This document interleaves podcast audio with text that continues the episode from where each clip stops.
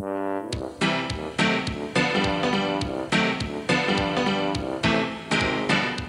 the Muppets Minute Show. We're your hosts, Annie and Nick.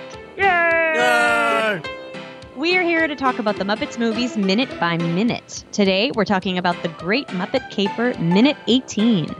Minute 18 begins with Fozzie longing for some food and ends with Lady Holiday proclaiming Paris should be notified.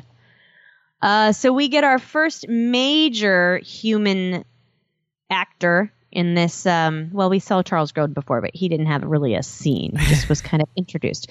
Um, in this scene here, we'll get to it in a minute. But um, first, we have Fozzie talking about the food groups, which seemed kind of like a strange line. I don't know. It's a very strange line. Uh, Right? It's I w- something from one or more of the basic food groups. I get it. Like it, it's it's a bad joke that I think I'd make, and I guess I make a lot of Fozzie-ish jokes, so I'll go with it. But it's not one of Yeah. his better ones.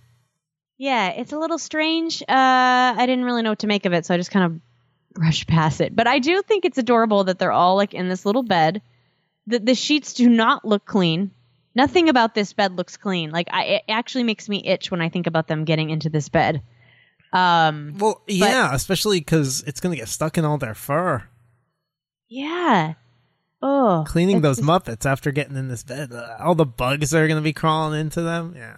Right, and then Ugh. you can see that like they didn't even really clear off the bed because it looks like what Gon- Gonzo's camera is there, Yeah. which this camera has gone through quite an ordeal already, and we're we're not even twenty minutes into the movie, and this camera I feel like has been broken and replaced like three times, That's true.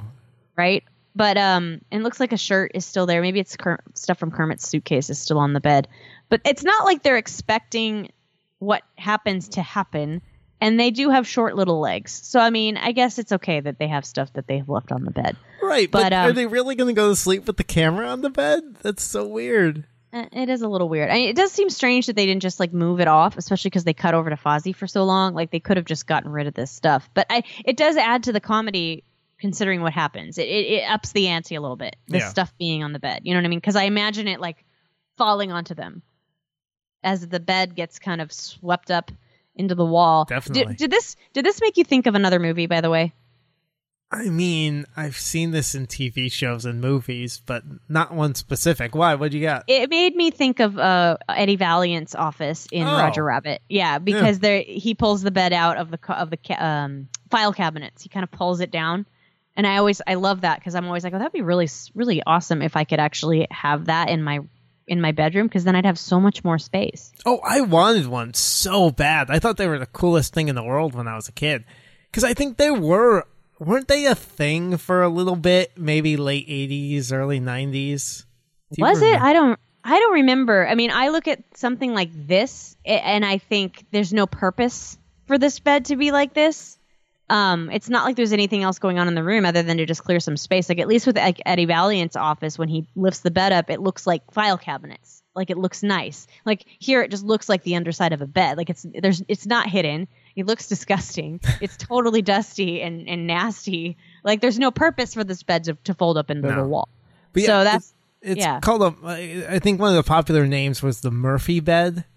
I- yeah. I just always wait. remember seeing commercials for those, like when I was home in the summertime, and Okay. yeah, I I believe it. So that's the name of it. Okay. I've heard that term Murphy bed. That's the the kind that folds up into the wall. That's Yeah. what that's called. Okay.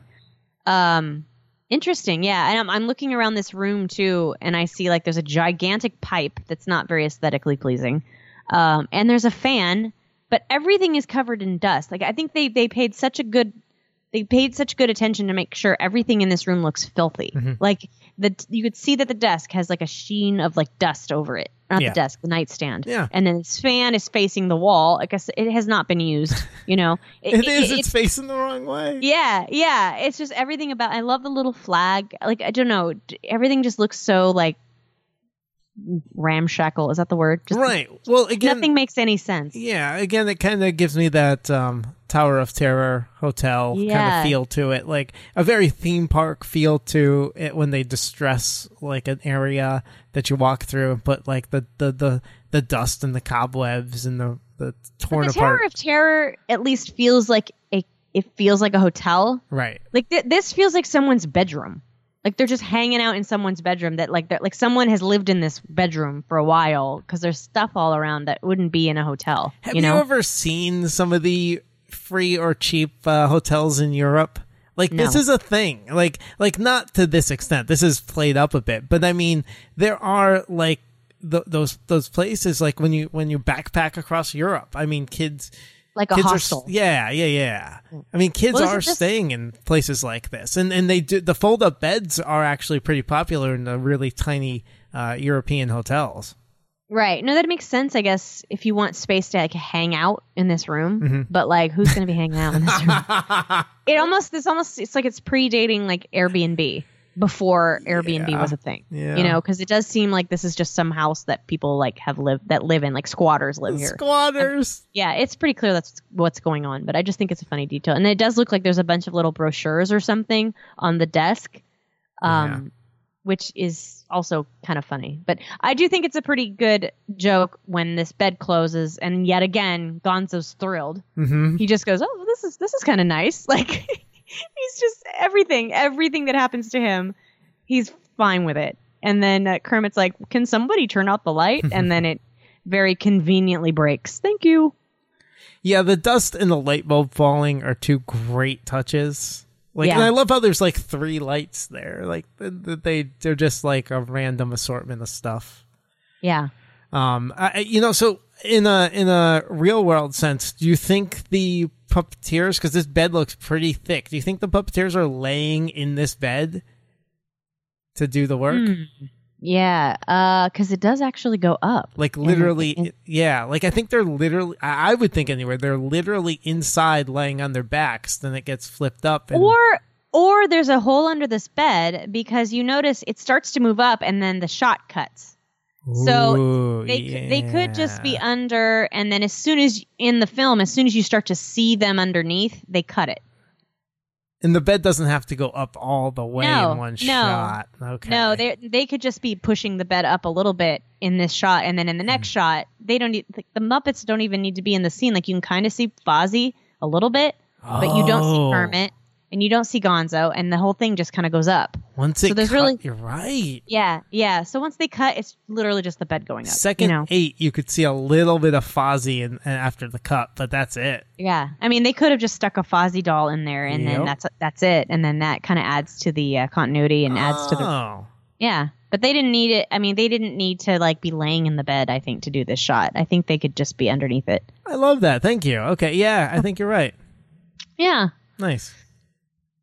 Anyway, well, let's move on to uh to Uh, London. c- Well, can I Oh, just say, like, I, I just really, in, from a puppeteer sense, even, even like, you know, like, however they did it, like, it is a fantastic, beautiful shot. Like, just to have that much movement again, like, they're they're really doing a lot with the Muppets already. We're only eighteen minutes in, and there are a lot of, wow, how'd they do that with a puppeteer shots?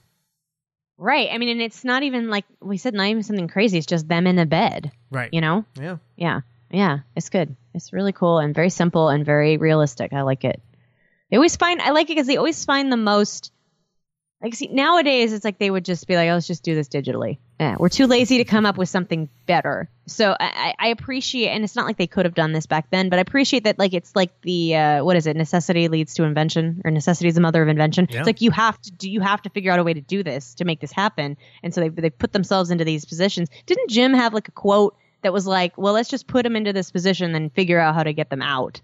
Um, or maybe I'm thinking about something else, but that's how it, I was. I was reading something recently, but it was like I think that's it was like, don't worry. No, it wasn't. I don't think it had to do with the Muppets, but it was like it was as no, no, no. This is what it was. It was a Brian. It was a Brian Krantz. Uh, sorry, Vince Gilligan interview because he was talking about Breaking Bad, and he was saying the way that he would write the stories was like, I don't, I wouldn't think of how Walter White would get out of these things. I would just put him in this completely impossible situation, and then try and figure out a way a way out. like Oh, he didn't okay. have he didn't have the whole thing in his mind, the solution. Yeah. So when I think of something like that, this I think of something kind of similar. It's like, well, we got to have him in the bed, so let's just do th- let's just do it, and then we have to figure out how to film it, Like figure that, out yeah. the best way. But I thought that was kind of a really cool way to go about things because you don't you're not limited in that way. Right. You just say, hey, this is what we're doing, and then we have to figure out how to get out of it. Yeah, there's no solve the preconceived problem. Route out, so you're not Yeah. you're not limiting yourself. Yeah. Yeah, completely. But it was just a really it was a really interesting answer to that question. Like, you know, it doesn't affect the way you actually write the story. Like, you're going to be like, look, we're, this is what we're going to do, and this is how we're going to get out of it. Um, so I, I do I, I liked that, and it kind of applies here. So. Anyway, well, we go over to uh, Lady Holiday's office and um, or her stu- studio, I guess is what we would call it. Mhm. And we start with a shot of her from behind, but we don't wear, we don't linger on it too long before she turns around and we see exactly who it is. And we already know who it is because we've been introduced to her already. But it is uh, it is Diana Rigg, and we already know that she was in the James Bond film on Her Majesty's Secret Service that had those sort of Bond jokes earlier. Right. Um, but uh, other other notable things that she was in was uh, I guess the Avengers TV show, Yeah. um, which she won some Emmys for, I believe, or at least Uh, was nominated. Two Emmy Award nominations. Yeah. Nominations, yeah. And my personal one of my very favorite movies is Evil Under the Sun, which again I don't know if a lot of people have seen it, but No. she's she's she's a big lead role in that, and it was actually made like the year after this, I believe. Um, a great movie, really fun, really very funny. It's, Really? it's funny. Okay. Yeah, and then uh, I think a lot of our listeners would probably know her best from uh, playing Lady Olenna on Game of Thrones, Yeah. which was such a great casting decision. I remember when I first was watching J- Game of Thrones and she came on, and I was like, "Well, duh, she's perfect for this." Um, and and she actually became one of my favorite characters in the show, and I think that's because of this actress uh, playing her so well. So this is actually a really good choice, I think, for this part. she she's really diverse because she can play comedy. She can play. She did Shakespeare, you know, on stage. Right. Um, she's done so much different stuff. She really does have this wide range, and even when she's playing a more serious character, she could play it with a little bit of, uh, you know, a little bit of comedy, a little bit of humor in there. And uh, I, I, I really love how she, how she, um, you know, like how she kind of goes about with her comedic timing, like throughout this movie. Like it's just, Yeah. she's really, really good, and I'm surprised that like that we don't know her from more stuff. Like she, like there seems to be like when I was looking at her background, there there was like this kind of dead area of time, late '90s, two you know, early 2000s. Um, but I guess she was you know old, older then, so maybe it was harder to find roles. Yeah, but- and it's almost like she had to wait around for the parts to come to her, and Yeah. it seems like Game of Thrones was almost like her kind of re uh, resurgence. I mean, Yeah. what a great what a great choice though to, to play that role. I mean, she's I mean she's gonna probably be remembered for that one Mhm. um, by many people who didn't know her from from these earlier movies. So I mean, it's it's great to see too, like you know, a, a much older woman getting such a great role. I mean, obviously they needed one to play to play her, but like I just I feel like that was such a great choice. And I remember thinking that when I first saw her come on because I had read the books and I you know was wondering who they were going to cast to be Lady Olenna, and uh, she did great. She did a great job. And she does have an Emmy uh, from 1997 in a Masterpiece Theater uh, uh, miniseries. Nice. Yeah. Uh, which which yeah, it, that sounds about right. You know. Yeah.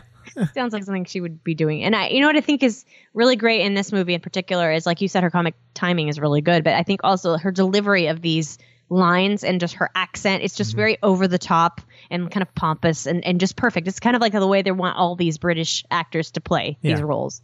Uh, so again, just very well.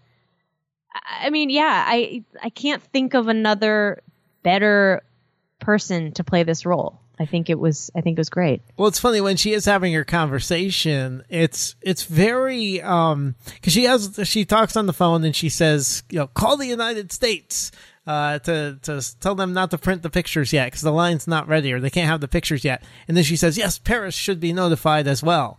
It, it's just very like. Uh, Muppety for kids type dialogue, like because yeah, right. Like, oh, she's like- very busy and important. she's like call the know. United States, call Paris. Yeah, yeah. Just these entities. Yeah, Uh, you know, yeah. No, I get it.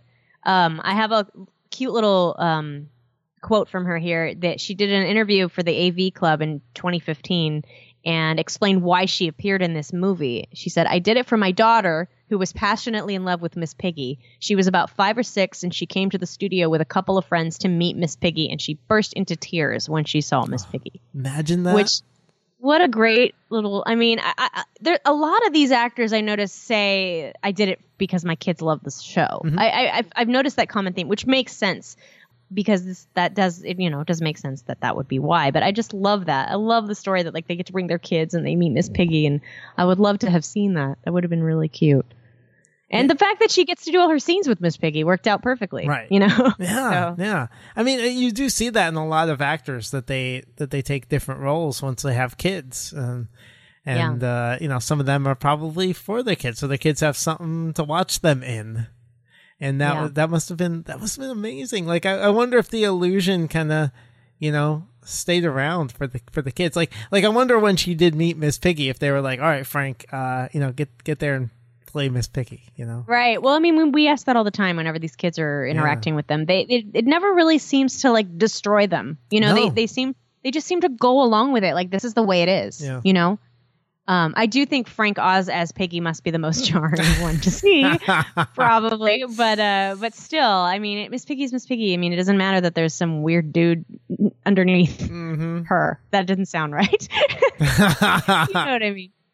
Anyway, the scene is really funny, and I like again. It's like there are no Muppets in this scene, but they did a really great job of keeping the movement, the dynamic, uh, like emotion in the scene as she's moving around. She's walking from from character to character, doing things, and I love that like this woman's hair has come out of her um her headband, but like rather than just tuck it back in, she's like, nope, I'm gonna cut it with these ginormous scissors.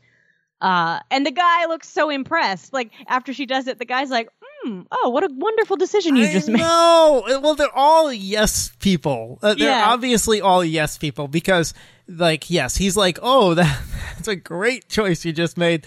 The other Yeah. girl behind her is clapping when she throws Yeah. the ink on the girl.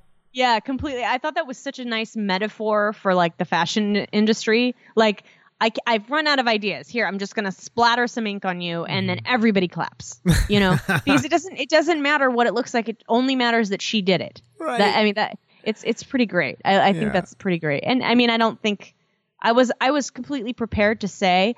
Oh, and you know that actually looks kind of good, but no, it doesn't look good at all. Like nothing looks good about it. But she throws the ink bottle, which I think is just a nice another little callback to the to um Tarkanian like hitting the desk and just things flying everywhere. oh, yeah. It's, you know, it's just like yeah, there's no need for her to throw the ink bottle, but she just can't be bothered with you know setting it down gently. Goes- uh, I love how she pulls this this assistant, this poor assistant, into the next room. It's a nice little way to get into the next room. Like Yeah. it- she didn't have to do that, but it it it pushes the camera into the next room. You know, it's it's just a nice little touch. and you don't get phone gags anymore because of cordless phones. right? Uh, you don't. Uh, uh, it- it's something that I don't even really think about because I mean, when I'm watching this movie, I know I'm in the 80s, but you're right. You can't make that sort of joke anymore. So- What about the dude that's showing her the the blueprints or drawings or whatever? Um, about Yeah. halfway through, like that guy's suit. That, yeah, that, that that's very seventies, right? Or could somebody wear that today? Uh, not that. And again, No. I think it's it's the color. Yeah. I, I, I have seen suits with patterns worn very recently and very stylishly. And I think it depends on like Yeah. if it's a name brand or something, you can get away with it. This looks like he literally ripped it out of his curtain, like Sound of Music style. Like Mm-hmm. it's just it's horrible. But like if the pattern were actually like interesting, uh, I think that yeah, people could get away with a patterned three piece suit today. Like especially if you're in this industry. Yeah. Definitely. That that one's just hideous though. I it's just there's nothing there's nothing attractive about that. The tie is terrible. Everything's terrible. That So- guy's mustache is terrible. His hair is terrible. Mustache is so bad. Yeah, I, I we need to just yeah, no. Has anything before this uh screamed a time period to you? No, not really, because mostly we've been just with the Muppets. Like this is our first this is our first Muppetless scene. Other than Right? yeah, other than the phones, I mean, we're seeing a certain style of phone. I was thinking back to the newspaper uh, Yeah. office. We couldn't really tell with the street because we were technically on a movie set. So Right. And I mean, even in the office, like if I were to see that sort of office, even in a modern, maybe not modern, but I would just assume, oh, this is just one of those kind of old fashioned type offices. Like sometimes it just looks like a newspaper office that from any movie that you would see from like any time period. So yeah, I would say this is the first, this is the first scene that really kind of dates, dates us. yeah, And there's no, there's nothing wrong with that. Nothing wrong with that. No. And I think that Lady Holiday looks fantastic. Like I like her outfit.